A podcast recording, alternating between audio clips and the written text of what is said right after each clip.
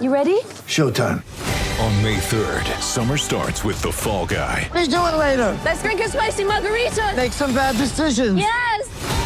Audiences are falling in love with the most entertaining film of the year. Fall guy. Fall Guy. Fall guy. That's what the poster said. See Ryan Gosling and Emily Blunt in the movie critics say exists to make you happy. Trying to make it out? Nope. Because I don't either. It's not what I'm into right now. What are you into? Talking. Yeah.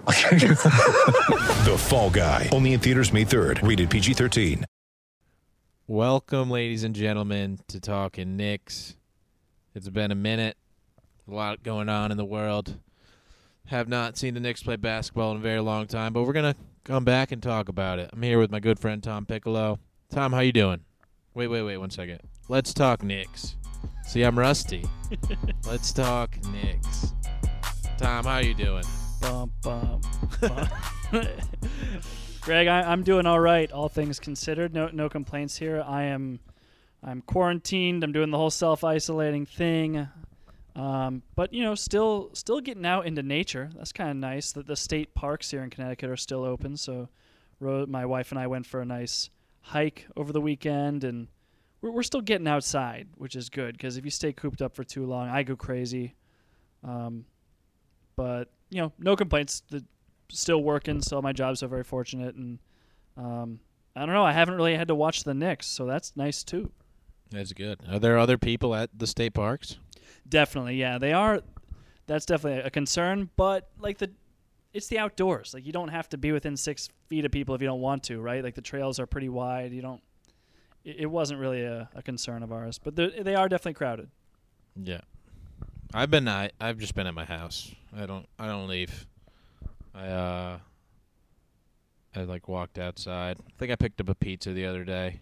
On Saturday, I watched Comedy Central from 10 a.m. until 8 p.m. I think. Was it Uh, just six, movies or, or stand-up specials or what was it? six hours of The Office, um, followed by The Wedding Singer. It's Adam Sandler weekend, so The Wedding Singer and then Mr. Deeds was on. It was the all of The Office was was the season without Michael Scott too. pass for me though. I kind of stopped watching after Michael Scott left. And The I was I was I- an avid watcher too of those early seasons. Like I loved the show, but when he left, I, I just couldn't I couldn't get into it. I did watch like Will Ferrell get be the guest uh, manager, and then I, I, I tried to watch some like Robert California episodes, and I just couldn't get down with that. Yeah, I don't know who Robert California is because I'm not the biggest Office guy. I'm like I, I like The Office, I just haven't watched it all the way through. I just like when it's on TV, I watch it. I don't. I've I don't have. I didn't follow the whole entire plot line through, so half the time I don't even know what's happening. But it's one of those shows you don't need to know what's happening. You just laugh. Hopefully that's what it is because that's how I treat it. It's mostly that, yeah. I'd say there there are other shows that are more like that. Obviously, like the non-serialized shows like Seinfeld and um, like Thirty Rock. I think you can just pick up any episode and it's going to be very funny. Like I, I just picked up, a, I just watched a random one the other day, and it was just it, it, the show still holds up. It's just so funny. Best show out there. I know that, that that's Best- that's your favorite, right? Your favorite comedy show? Best comedy show. The Wire top show. 30 Rock number 2 best comedy. All right, I think that does it for the how are yous. Let's get back into it. I'm a little rusty. I'm sure you're a little rusty. We don't remember who's on the team. We don't remember anything. So let's start with a with a question not focused on the Knicks. So the NBA got canceled on on whatever day it was. It's been over a month now. Um, after Rudy Gobert tested positive for the coronavirus. Um, both teams, Jazz and Oklahoma City, were did the player intro- introductions. We're about to start playing. Team doctor runs out, says uh, Rudy Gobert just tested positive. They stop for a little bit, and then they just decide to cancel the game. NBA plays out few games for the rest of the night that had already started, and after that, it's been canceled ever since. And so, that is like really dramatic timing, right? Like the the ball's about to go up in the air for the tip off, and the doctor. I don't know, like that. That just seems so, so dramatic. I'm sure there's going to have to be a documentary about that specifically coming out Yeah, here at some point. That's going to be in the movie, for sure. The coronavirus movie, because you know that, you know it's coming. Sorry to been- Sorry to say it, but No, th- it will. know. No, that definitely Yeah. is going to be a thing. A hundred percent, people are working on that. There's nothing else to do, but like I'm sure, so many screenwriters are just pumping out pa- pages right now. It's like, it's how they're passing the time. Yeah, so that happens. All games canceled ever since. Fortunately for the Knicks, they had already started playing, and they were able to win their game against the Hawks, which cost them two draft positions in the lottery. But we'll get to that later. Tom, do you think that the NBA will resume this season? That's the question I will lead with. Um. So I th- that's yeah that's a tricky first question to ease myself back into this whole thing, but so I guess th- the alternative would be that the season is just like kind of forfeited, just annulled uh, altogether, and they just start fresh next season. I guess th- those that's kind of what you're thinking as as the alternative to this. Yeah, I think so. It's like uh like how college basketball just called it. They canceled the big dance, canceled the conference tournaments, and and then we'll start again next year. I don't. Th- so I, I don't think that uh, teams will be playing in front of crowds for this season. I do think that come like the summertime, teams will start playing like I think they will be playing in like in front of empty gyms, and it'll be televised for for fans to watch. I don't think there will be any more regular season. I think that like the playoff standings will stay as they are, which is unfortunate for teams that were making pushes. But that's just I, I think that's going to be the reality that they're going to go straight into the playoffs. I know some players have said that they're going to need some time to get back into game shape. Those first few like the first round of playoffs, is probably going to be so ugly. But I mean, honestly, if if they're going to bring back basketball, I think that's going to be how, how it's going to have to work. Is is no more regular seasons, straight into playoffs, not in front of crowds. And they are, I, I do think that they will crown a 2019 2020 NBA champion. And then I think they will sort of start next season a little later to give players their, their summer break and probably do like a, maybe even an abbreviated 2020 2021 season. Do you think, what, what do you think about that? Yeah, I think maybe I've I I've been thinking that uh that it's just done with. It's not it doesn't make sense to to go on. Has been my thought, but a lot of factors go into it. One thing I was thinking is like like you just mentioned the abbreviated 2021 season.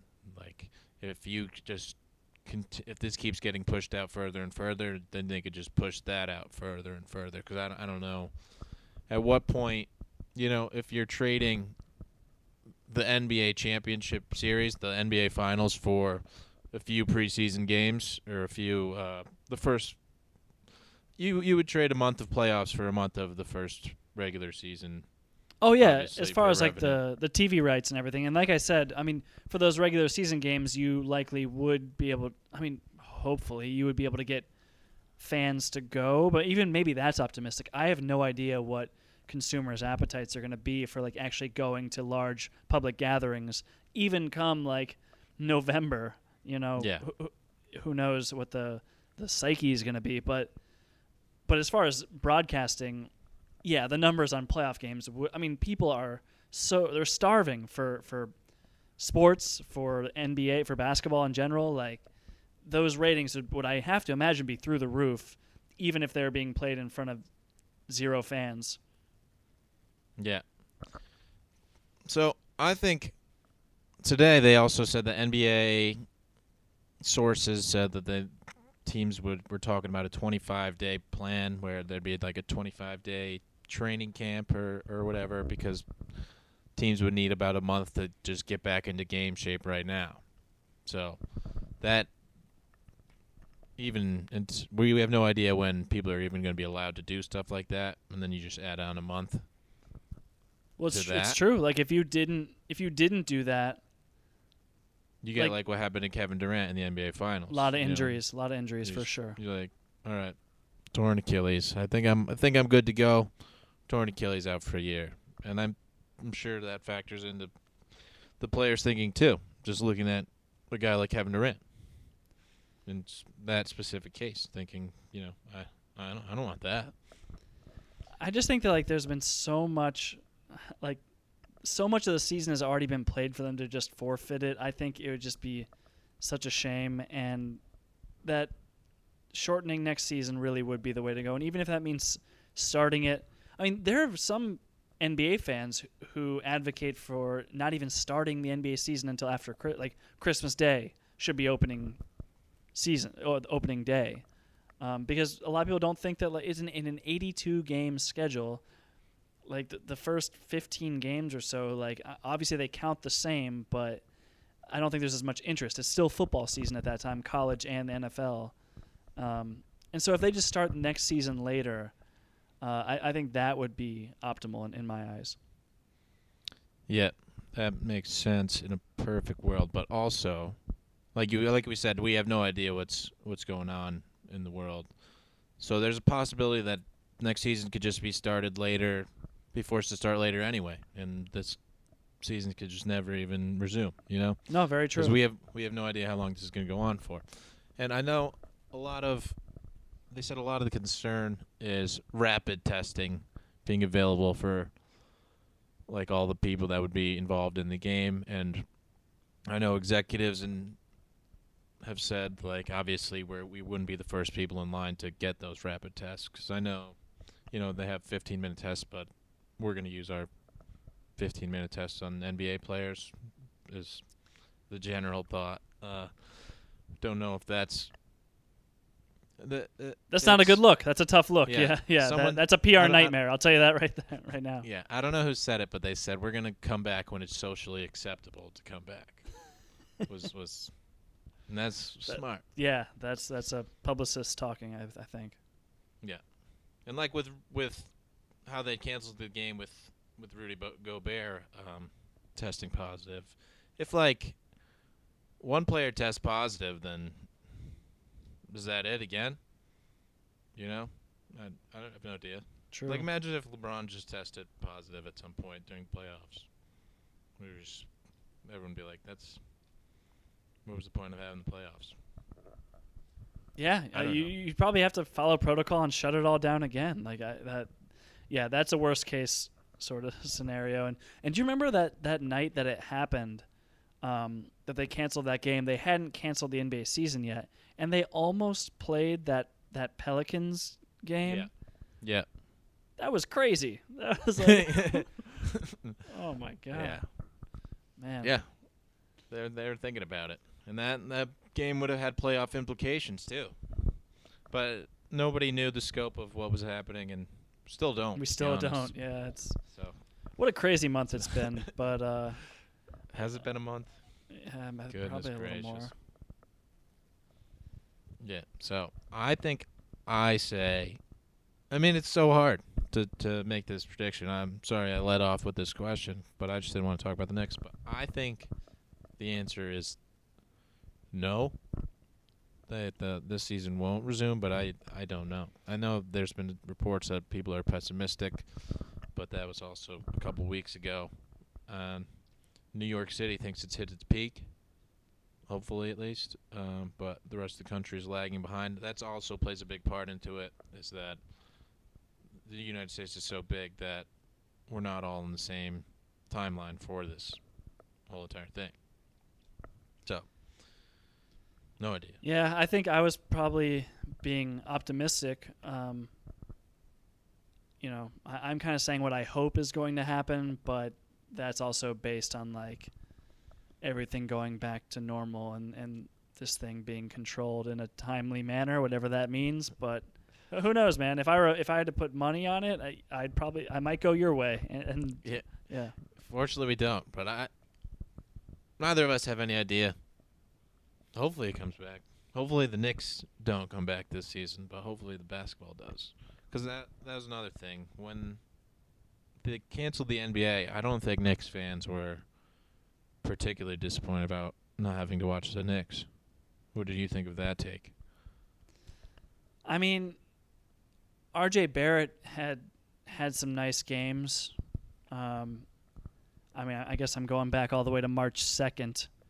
That game he had against the Rockets, when he just completely balled out and the Knicks beat Houston. When they didn't let Spike Lee in. Yeah, yeah, com- That and, was- and that completely took over the, the narrative for that night. But like, that game was so much fun to watch. Yeah, that was a good game. like RJ Barrett had 27 points, 5 assists, 5 boards, only 3 turnovers and shot 10 to 18 from the field. Like he was great that game. That was that was just um, so encouraging and I don't know, I hadn't really seen him do that in a while. Like, it felt like he'd been having a harder time finding his place under coach Miller than than some of the other guys cuz like Fizdale just wanted to use him as a point guard, like just get the ball in RJ Barrett's hands which you know Fizdale had a ton of faults and putting Barrett in in positions to succeed. He didn't really do that, but he did empower Barrett to do stuff, and um, and so I don't know. It was just that was probably like the highlight of the season for me. I know you didn't ask me what that was, but No, that's fine. but like honestly, like was I bummed to see the season end as a Knicks fan? I, I don't know how much more I I needed to see. you know, going into the offseason. I think we'd all made our our decisions on guys. Like I don't think Julius Randle was going to be able to turn the ship around in terms of my perception of him. Yeah, I think the only thing we still wanted to see was, like you're saying, R.J. Barrett was injured for a little bit. He came back and he was getting getting better, which was good, which is what you wanted to see from R.J. Barrett. Frank uh, put up a 20 and 10 game right right two games before this whole thing happened. Um, Mitchell Robinson was being Mitchell Robinson. If the NBA doesn't come back, then Mitchell Robinson set the NBA single season field goal percentage record, which is good for him. So I think we just wanted to see those three guys. Uh, maybe we would we would have wanted to see Dotson play, but that didn't seem. He was just sitting on the bench at, at this point, so it's not like that would have changed. Maybe it would have if I don't know. I don't know what would have taken for it to change because it seems like it should should have already changed. So I don't know.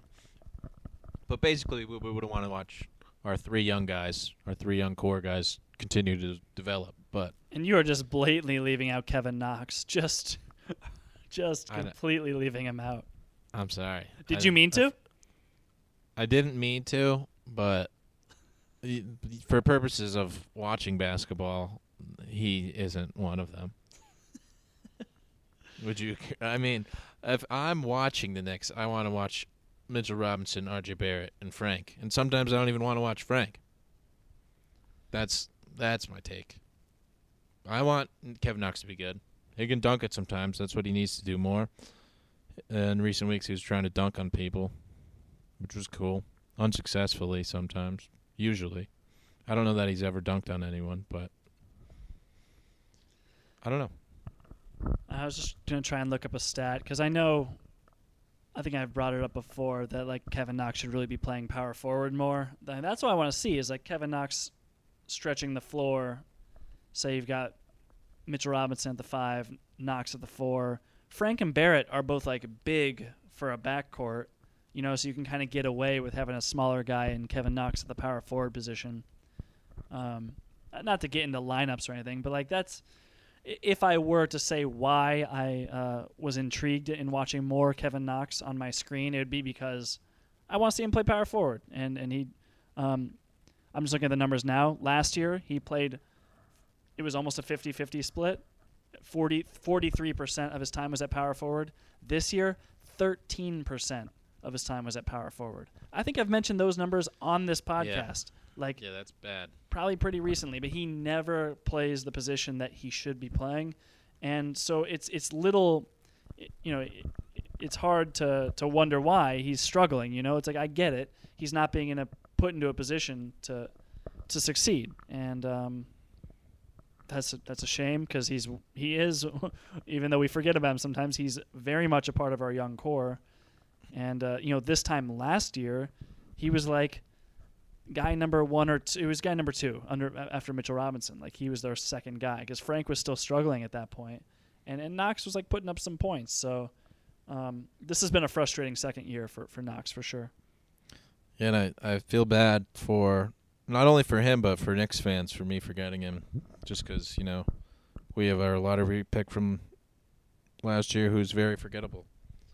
He averaged twelve point eight last year, and this year he's averaging exactly half of that, six point four. That's points Just- per game. Yeah, that is. That's uh, just sad. And last year he shot 37% from the field, and you'd say, "Hey, you can't. He's a rookie. He can't do much worse." But came out this year, shot 35.9%. really. He's supposed to be a shooter. Shot 32.7% from three. It's all it's all just tough. Free th- free throw line 65.3%. I mean, there's a lot of confidence, but like we said, you got to put guys out there until and just trial by fire. But a lot of the times with Kevin Knox, it was just like we can't even. You're It's too much you're- fire. Just too much. Yeah, a- this is too this is going too poorly for us to allow this to continue. And that was that was the case sometimes. That was the case with Frank a lot last year, even a decent amount this year probably. But Man, I gotta say, f- just watching Frank, I was happy with how he progressed. I just thought he looked so much more comfortable with the ball in his hands, like running pick and roll with Mitch.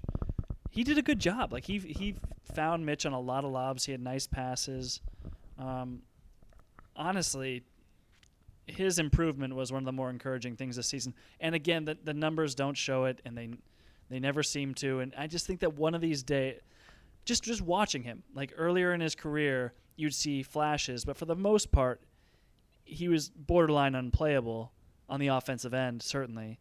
But this year, I never felt that way. N- not never, but I rarely felt that way because he just seemed to like he knew what he was doing, and like it seemed like the game slowed down for him at times, and he he found some kind of rhythm, even though his shots wouldn't fall. He wasn't like a record scratch every time he'd get the ball, right? He he would do something within the flow of the offense that made sense, and uh, and that was a huge improvement for him. yeah, and one thing that was a big change for him was just his willingness to shoot the basketball, which was you know that that itself is a game changer, even if it's not going in. You you shoot the ball, then defenses have to defend you at least somewhat. Um, so in that second to last game, when he's had the 20 and 10, he shot 60% from three. Um, I don't have the exact number of three pointers that were attempted in that game, but that means at least three out of five. I assume that's the exact number since he probably didn't shoot six out of 10. But his last four games, he had seven, seven, 20, and eight points, which is, you know, good for by Frank standards. And that's what he's still developing. Still 20, I think he he is. So maybe he's 21 at this point. I think he's 20.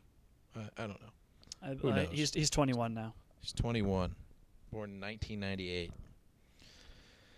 Goodness gracious! But yeah, Frank definitely developed. Definitely looked like he be, could be, you know, not Chris Paul, but a guy who can be a very steady point guard. Uh, maybe like end of career Jason Kidd with much superior defense. You know. Well, yeah. So like I always I always made the George Hill comparison, and Jake would kind of lose his mind about it. But I don't know that that to me still feels like. And the, when I've made that comparison before, I think on this podcast, uh, Kenny would would call me out and just saying that Frank's defensive ceiling is much higher than George Hill's.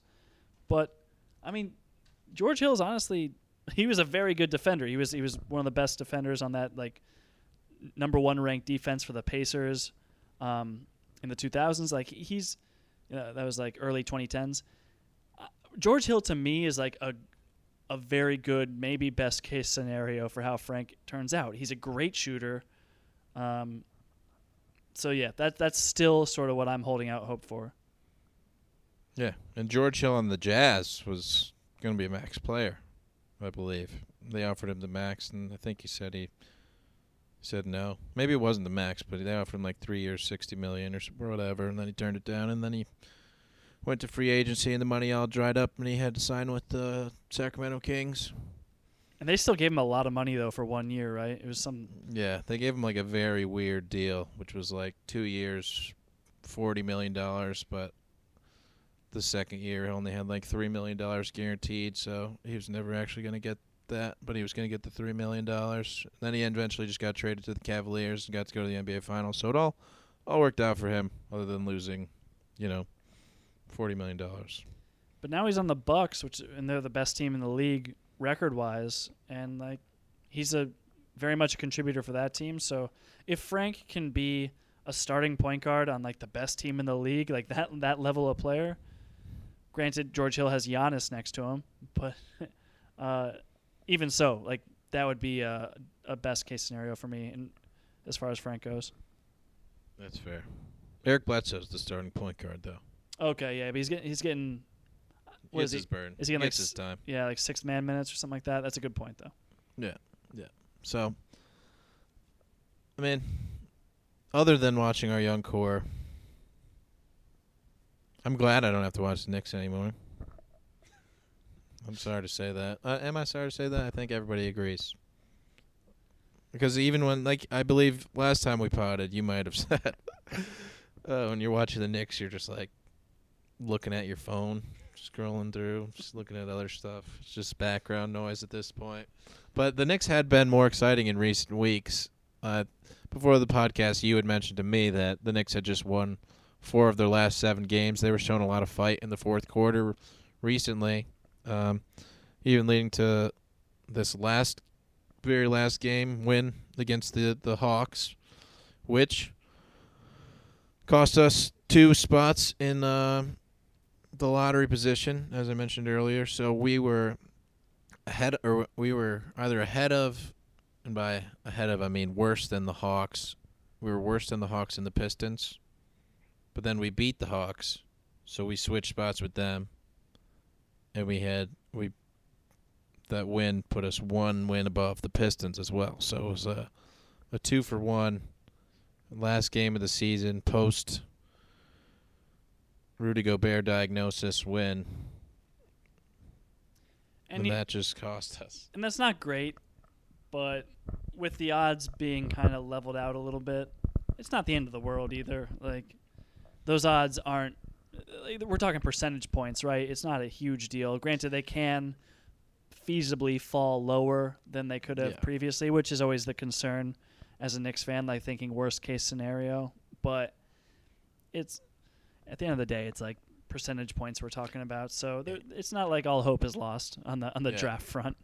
And this, from what I know, isn't isn't the best draft. I don't know that there's going to be a big difference between four and six at this point. Anyway, but I also don't know. All I know is that Anthony Edwards is good at Georgia, but also Markelle Fultz posted stats at Washington. But maybe that's different. I have no idea. And So Markelle we'll- Fultz is like kind of good now again, isn't he? Uh, by Markelle Fultz standard, I believe he's good. I think he's an NBA contributor uh, recently. So that's a good bounce back for him. Yeah, he's 21 years old. He's putting up 12 points per game, uh, three rebounds, five assists. He's shooting 47% from the field. Um, from free throw, he's shooting 72% from the free throw line. Wow, with that form, that's pretty good. Um, You know, I mean, those numbers are him? better than 21 year old Frank. It sounds like the the perfect guy for the 76ers these days, but I guess it just didn't work out and they traded him. I guess things just get that bad and then you know that he's definitely going to be you're selling low, but you just have to get rid of him. And I guess last year was the 76ers all in. Go for it. Didn't work. Man, they think they're one buzzer beater away from winning the championship, but instead that buzzer beater went in and they lost in the second round instead. That was a fun game. See, that's what we're missing this year with the playoffs. Like we d- we got to have the playoffs. I don't care about next year's regular season. Like get us some playoff moments. That Kawhi buzzer beater was that was so much fun. That was the most fun I Yeah. had watching That's- basketball. Yeah, that's an all-time moment pretty much, after, especially after they go on and actually win the championship. Yeah. So hopefully we get some of that this year. Yep, I hope so. Don't know. Nobody knows anything. Um, Oh, is there What what, other Knicks stuff we want to we wanted to bring up how um, there were some reports that Donovan Mitchell and Rudy Gobert's relationship was fractured um, and maybe even irreparable. So that led to a lot of speculation about what kind of like if Donovan Mitchell were to demand a trade which isn't unheard of. There are crazier things that have happened in the NBA. Um, what kind of package should the Knicks be willing to offer to get a player of Donovan Mitchell's uh, caliber? And then conversely, like, w- what if they decide to sell off Rudy Gobert, which uh, I guess maybe that would be more likely, right? Like they would rather keep the younger, or you know, better Donovan Mitchell. um, Yeah, those are the those are the factors that would make it lean toward keeping him instead of Gobert. I mean, Gobert has has one more year left, and then he'll be starting a, a deal that will probably be very expensive, right? Um, and he'll be starting that deal at, at age 29, so you'll be paying like a 33, 34 year old Gobert a ton of money, which you probably don't want to do considering how kind of, you know, he's huge and he doesn't move great anymore like he did when he was younger. So, um, you remember whenever he'd pl- play the Knicks, like the last two years, he Yeah. would just dunk every single time down the court. Yeah. But I don't really feel like he has that kind of bounce anymore, that kind of athleticism. So I'd be wary of doing that. So for the sake of podcasting, the fun thing to talk about is what would you offer for Donovan Mitchell? There's like a lot of debate on Knicks Twitter. It's become like a sort of like a gauge of how smart you are. Yeah. Um, So I mean, you have to look. The first thing you look at is so Mitchell's going to be in the last year of his contract as well, and he's going to be a restricted free agent, who's probably going to get the max. So, looking at that, the first baseline deal I look at is the Porzingis trade, but Mitchell is better, and he's not coming off an injury, and you get that actual last season fully healthy, assuming that he's going to be fully healthy next year. So it's got to be the return has to be greater than the Porzingis trade at the bare minimum. So we look at that. What do we get? We got Dennis Smith Jr. and two first round picks. and we so- got and we got off what we considered to be very bad salary, Yeah, and the Dallas true. Mavericks turned into like kind of decent salary. But- Yeah, I mean, yes, but also Courtney Lee made twelve million dollars, who was also badish salary, and he just doesn't do it. He sits on the Mavericks bench and didn't play all year. But yes, you're right, Tim Hardaway Jr. But he also has another year left, making that seventeen million, which is going to be maybe that's when they sell him off. I don't know. I'm sure they don't want Tim Hardaway Jr. and his seventeen million dollars if they're trying to compete with Porzingis and Luka. I'm sure they want someone else who would be more worth seventeen million dollars. But I, I that's just speculation. Might even be eighteen million dollars at this point because he goes up. So let's think of this. But like Tim Hardaway, I'm just saying like Tim Hardaway's. This isn't that important for the sake of our conversation, but he's shooting forty percent on seven three pointers per game. He's, No, I don't need. I don't need to hear that. He's shooting 40.7% on 7.2 threes per game. Like, he's actually been a, a very valuable player for What's them. What's his points per game at? 16. Damn. So like maybe that's a person that er, earned earns seventeen million dollars, not gets paid, just literally earns it. Yeah. You know, he doesn't get to the free throw line very often. He takes two free throws a game. Like, his field goal percentage on twos is pretty bad. Um, actually, uh, yeah, he's shooting about four. Nah, it's 47.8% on twos. It's okay. Um, I mean, as long as your overall field goal percentage is above forty, Yeah, no, he's it's good. He's like been efficient for them. He he must be getting better looks or something about the Knicks. I, I don't know. We don't need to talk about Tim Hardaway Jr. anymore. I, I was just saying like when he was traded, he Yeah, was he a, was a- he was a negative. He was a net negative Yeah. asset, and uh, that was part of the deal. Yeah. So that negative, he was probably. I mean that that's a very difficult trade to to assess because, like we said, you're you're giving away all these net negatives along with your star player. So He's your star player who is like you know coming off these injuries, and he's like also trouble having trouble off the court too. I don't know if that factored into his value league around the league, but it might have. Um, Yeah. But then you said something. You said Donovan Mitchell is a better player. Do you? I, I guess you, you so you think he's just more valuable in general than Kristaps Porzingis than having like a seven foot three rim protector slash three point shooter. Um, I mean, I guess I I don't know that. I I I just know that he's been surrounded and more surrounded by a better team and been in the playoffs, and he's been like the lead player on a playoff team already. So with Porzingis, you definitely didn't have that, but also the Knicks are the worst sporting cast. Like we just said, our second highest paid player was a net negative. Our third highest paid player got cut before the season. We're still paying him. That's Joakim Noah. So it's a tough to compare the supporting cast for those two guys. I mean, So- Don- Donovan Mitchell, he's 23 years old this season. He was averaging 24.2 points per game, four assists, four rebounds, uh, just 2.7 uh, uh, turnovers. He's getting to the line almost five times a game, shooting about 86% from the free throw line. He's taking almost seven threes a game, shooting 36.4% on those. That's impressive stuff. Like that's that's Yeah, I mean that sounds good. better than Porzingis. It does, and it's, I mean, not, it's not just an anomaly either. Like last season when he was 22, he was putting up 24 points per game with similar stats. Like pretty much everything was the same. His three point percentage was the same. Like all these numbers are, are about the same um, year over year. So it's not just an anomaly either. Yeah. So Porzingis, um, I'm not gonna give you. I'll give you his stats this year, but that that's less important because he's playing second fiddle fiddle to Luka. 19.2, shooting 42% from the field and only 34.9% from three on seven attempts. But uh, in his last year with the Knicks, before he was injured, he averaged 22.7, averaging or 43.9% from the field and 39.5 from three. So, assuming trajectory on that instead of on his current year stats, just assuming he was going to be as an alpha rather than as the second guy, you wonder if he could put up similar numbers to Donovan Mitchell. But it's, it's all just hypothetical. It's hard to do just because of the supporting cast and the trajectory is just tough to tough to do. I don't know.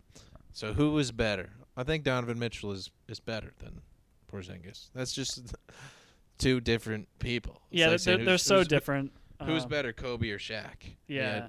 it's just I mean, Donovan Mitchell also is like a a ball dominant guy who could be your lead ball handler and like can be your crunch time guy who goes and gets you a bucket when you need one. Like Porzingis can't do that. He can't really put the ball on the floor and and like create on his own very well. He he can like take a contested jump shot from mid range and shoot over a lot of people, but Knicks fans know that's not a great shot. Like Donovan Mitchell can get himself to the free throw line. He can um, he just does I think a better job as a lead ball handler. Obviously, it's not saying a lot, but uh, that that's there's a lot of value to that. And defensively, like you, you'd say, Porzingis is very valuable as a rim protector, but Donovan Mitchell reputationally is a very good perimeter defender. I don't I haven't like watched enough of his his tape to know that, but he's not known as like a, a liability on the perimeter. And, and so the fact that he can he's like big and strong, he can defend some smaller wings too. So there's a lot of value with that too. So I, I'm with you. I think Donovan Mitchell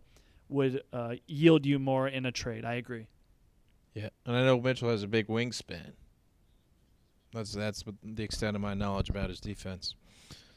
So, where does that bring us? What does it take to get Donovan Mitchell? So, at the bare minimum, obviously, we're going to say those two Dallas picks, probably throw in a Knicks pick. Maybe not this year's, but maybe this year's. Probably this year's. So that's three picks right there. Throwing Kevin Knox. Throwing, I don't know, a person that makes $10 million. I don't know who that is. What is that? Is that it?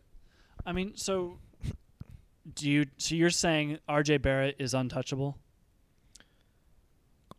Um, am I saying that? Uh, that's a good question.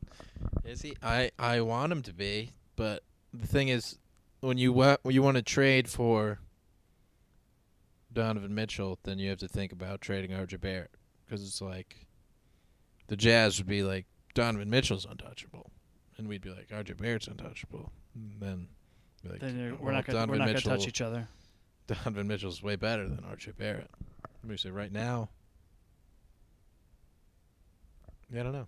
That's a qu- tough question. I guess you got to give up. You got to give up something to get something. Obviously, I think I keep RJ Barrett just because he's younger and the thing with the Knicks is, is I just have no idea what the timeline is. You know, even if Don- Donovan Mitchell is like, what'd you say, he's 23, maybe that's too old for the Knicks timeline. That's that's that's how pessimistic I am at these days.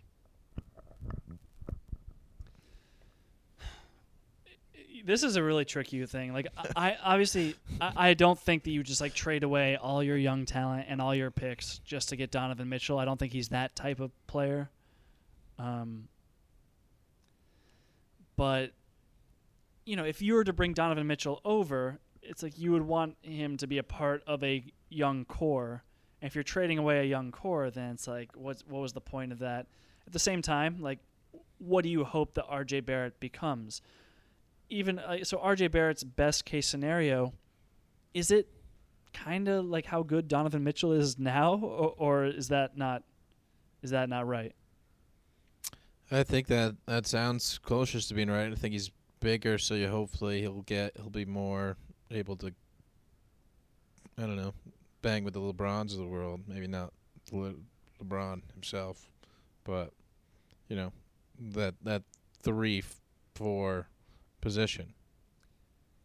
He's bigger, yeah. So you, you hope he could be like a little better defender too. Um, like he's not as good of a shooter. Does he project to be? Probably not. But I, I don't know, man. I, I think he's a bu- I think he's a much better passer than Donovan Mitchell is. Um, it, it, this is a, it's a tricky question. There's a lot of hard questions today. There really are. Maybe maybe we're just rusty, but I I don't know. I don't I don't love the idea of giving up everything to get this guy because I don't think that the Knicks with just Donovan Mitchell and say you have Donovan Mitchell and Mitchell Robinson and then not a whole lot else. I don't know that I don't think that really gets you anywhere, and I don't really know Yeah. that puts you on the path to be uh, to being anything. I mean, also the two Mavericks picks and the Knicks pick this year. That's a lot. That's a lot. So, and then I offered to throw in Kevin Knox because I'm a nice guy. But do the Jazz do that? Um, they probably think about it, but like, what's their timeline? Well, I, I mean, that's a good question, but I think, I mean, if you're trading Donovan Mitchell, then you're just resetting. You know, the more we're talking about this, it, they're not going to trade Donovan Mitchell. Yeah. I mean, they're trading Rudy Gobert if they have to trade anyone. Otherwise, they just say, you know, just deal with it. I don't know, man. Um, There there was all this debate going on online. I really thought that this was something worth talking about, but all of a sudden, I. Th- th- I know. I don't think so anymore. We can The probably Knicks- just go ahead and move on to the next. The Knicks are the only team that would trade their young superstar. There was a one story that said that people in the Knicks front office believe that they would have gotten Kevin Durant if he didn't tear his Achilles. I'm What just like? I'm just like not that interested in hypotheticals. like, it doesn't ch- change the Knicks situation in any way. Like I'm more interested in like what could the Knicks do to get better. That's why I think like the Donovan Mitchell discussion is at least interesting in terms of how much we value our players and our our future assets. Um, yeah, I'm done talking about Kevin Durant to the Knicks. I have I lost interest in that a while ago. Yeah, as you should have when he didn't come to the Knicks. So what else we got? So uh, another thing we got Leon Rose report that Leon Rose re- reportedly entertained trading Julius Randle, which um, I don't know how much news that was. So much as just a confirmation that Leon Rose has watched the Knicks play basketball. Leon Rose has functioning eyeballs. So uh, what would what would a Julius Randle trade look like? I think it would just look like us trading Julius Randle, who has one guaranteed year, and then like I don't know, three to five million guaranteed in the in the year after that. Four, we would trade him for another person, another team's Julius Randle. Pretty much what the trade would be. like another kind of like guy who puts up some numbers and is not really conducive to like winning basketball or or Yeah. he's kind of a disappointment overall. Pretty much, just like a guy that makes eighteen million dollars that plays, but he's not like you said. He's not. He's just not it for the team. But like, I mean, just Randle statistically, I know we looked at his, his numbers last year when he was a Pelican, and we were like pretty impressed and sort of talked ourselves into him. But even this year, he's putting up 19.5 points per game, about 10 rebounds, three assists, shooting 46% from the field, really poorly from three, admittedly. But like, if you just look at these numbers, unfortunately, we also had the displeasure of watching him play a, a lot of basketball. So it's it's hard to separate him from his numbers. But like, are there teams out there who who just look at these numbers and they look at the Knicks situation and they're like, well, Tim Hardaway Jr. was trash last year, and now he's a productive player on a winning team. Could we do that to Julius Randle? Can we save him from that toxic environment, put him into our system, and we can actually use him as a value as like a valued member um, when he's away from the Knicks? I think that's like not a crazy thing to think that another team may uh, entertain that idea. Yeah, that makes sense. Just because you know, the Knicks is just where good players go to get bad. I guess maybe GMs believe that. Um, Yeah, there's like a Knicks tax on their on their numbers and and on their play. They're like, yeah, he's doing that on the Knicks. Think about what he could do for us. You know, yeah, it's like a, it's like a handicap. Yeah, exactly. So they they're saying he could be a 15 and 8 guy off the bench for us. And that's the type of guy that, you know, uh, uh, but another big thing is that I I don't I don't know what team has that I haven't done enough research to know what team has that bad contract out there that is expiring, makes that much money, and then would want Julius Randle. Because one thing about good teams is that they don't have a lot of bad money. So you would be looking to trade with another team that's just trying to get that eight seed or another.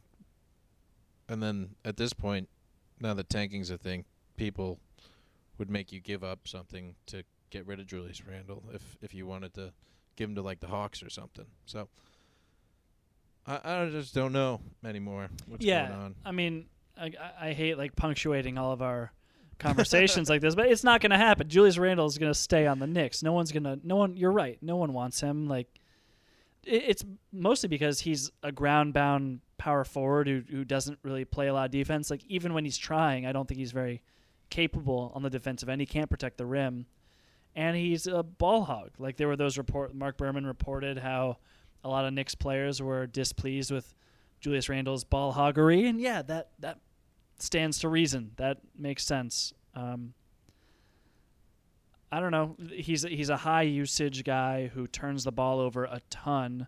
In a different role, would he turn it over less? I don't know. I, I get probably. I hope so. But he's just not a modern NBA player. He's like the worst three point shooter in the league. I think he's he's jacking up 3.6 attempts per game, shooting 27.7 percent from behind the arc. He's not what you want, and w- Hmm. and winning teams aren't going to look at that and be like, yeah, we want him on this roster. I was thinking about the San Antonio Spurs, how they've kind of been like a backwards organization recently, looking for those guys who analytics have, have shunned, like your DeMar DeRozan's, LaMarcus Aldridge, Rudy Gay. Um, I feel like Julius Randle's kind of in that mold of player, and that maybe, I don't know, maybe they wa- they'd want to take a shot. I've done a very, very quick, just looking up contracts. First match I got, matching salary ish wise, and expiring is Gorgui Dieng on the Memphis Grizzlies. What do you think about that? Just Julius Randle for Gorgui Dieng. Straight up. Change of scenery. You can have Julius Randle. Just give us Gorgui Dieng. That's pretty much, at that point, you're just trading It's a salary dump, not- straight up salary to, dump. just to not have Julius Randle on the team. But maybe that's worth it. Yeah. Um, God, it's kind of depressing that that conversation, but I don't hate that.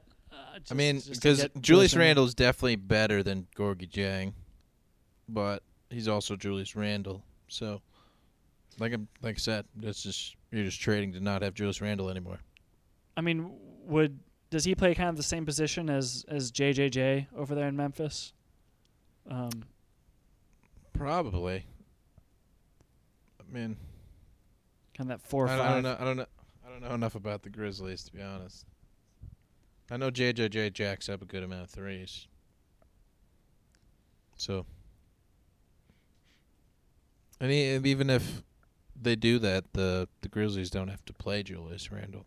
They could just have him on their bench instead of Dieng. Man, it's hard though. Like Julius Randle is kind of the Knicks' best player. Uh, he's averaging 20 and 10 pretty much, like just a, a tick under those numbers.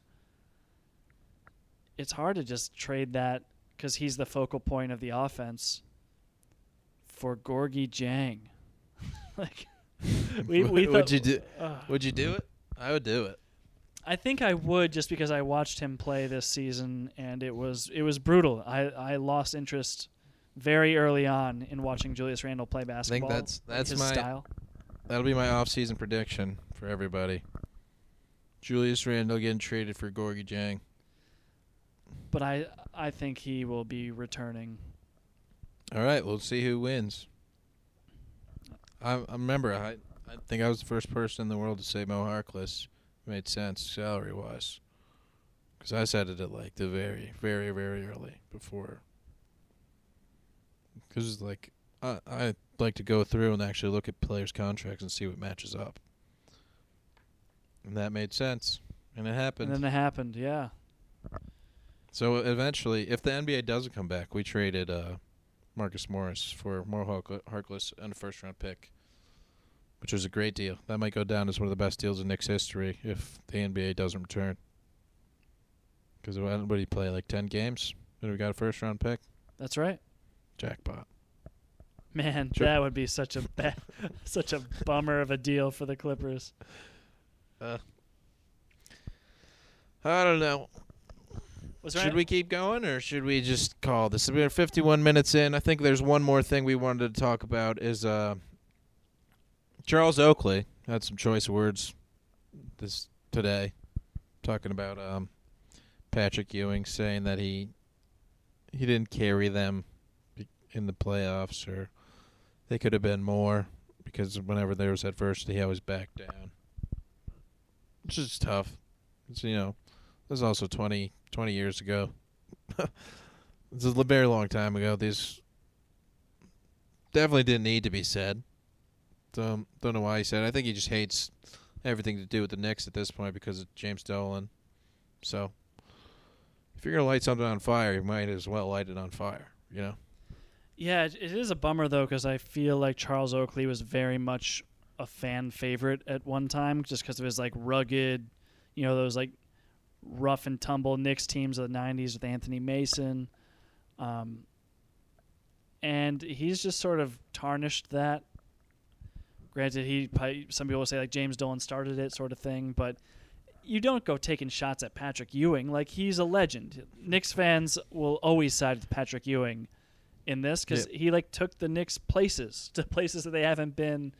I mean, I guess in '99 Ewing was on the sideline, but even still, like he took the Knicks to a consistent place that they haven't been in a long time or, or since. So um, I don't know. You and I, I think, were a little young for those early like '90s Knicks teams, so we don't really have a a very strong relationship to those. Like I don't really remember watching Charles Oakley play with Patrick Ewing, but so, so I, I'm comfortable just saying screw him. I don't care. I don't, I don't care what Charles Oakley has to say. I have no relationship to him at all. Like forget him. I don't care. That's fair. He's yeah, out. my br- can't, my brother Rob is older. He's eight years older, so he's he's a big Oakley guy. So, you know, his memories become my memories at that point, and I'm like, oh yeah, I remember that. Even if I don't, you convince yourself that you remember something. So, like, but like you said, you're always on Patrick Ewing's side, because look at us now. Patrick Ewing was, you know, the greatest Knick in my lifetime. Maybe in anyone's lifetime. I know he didn't win the championship, but he may be the greatest Knick ever. So, come on. There's a case for it. Yeah. So Come on, Charles. Work with us. yeah.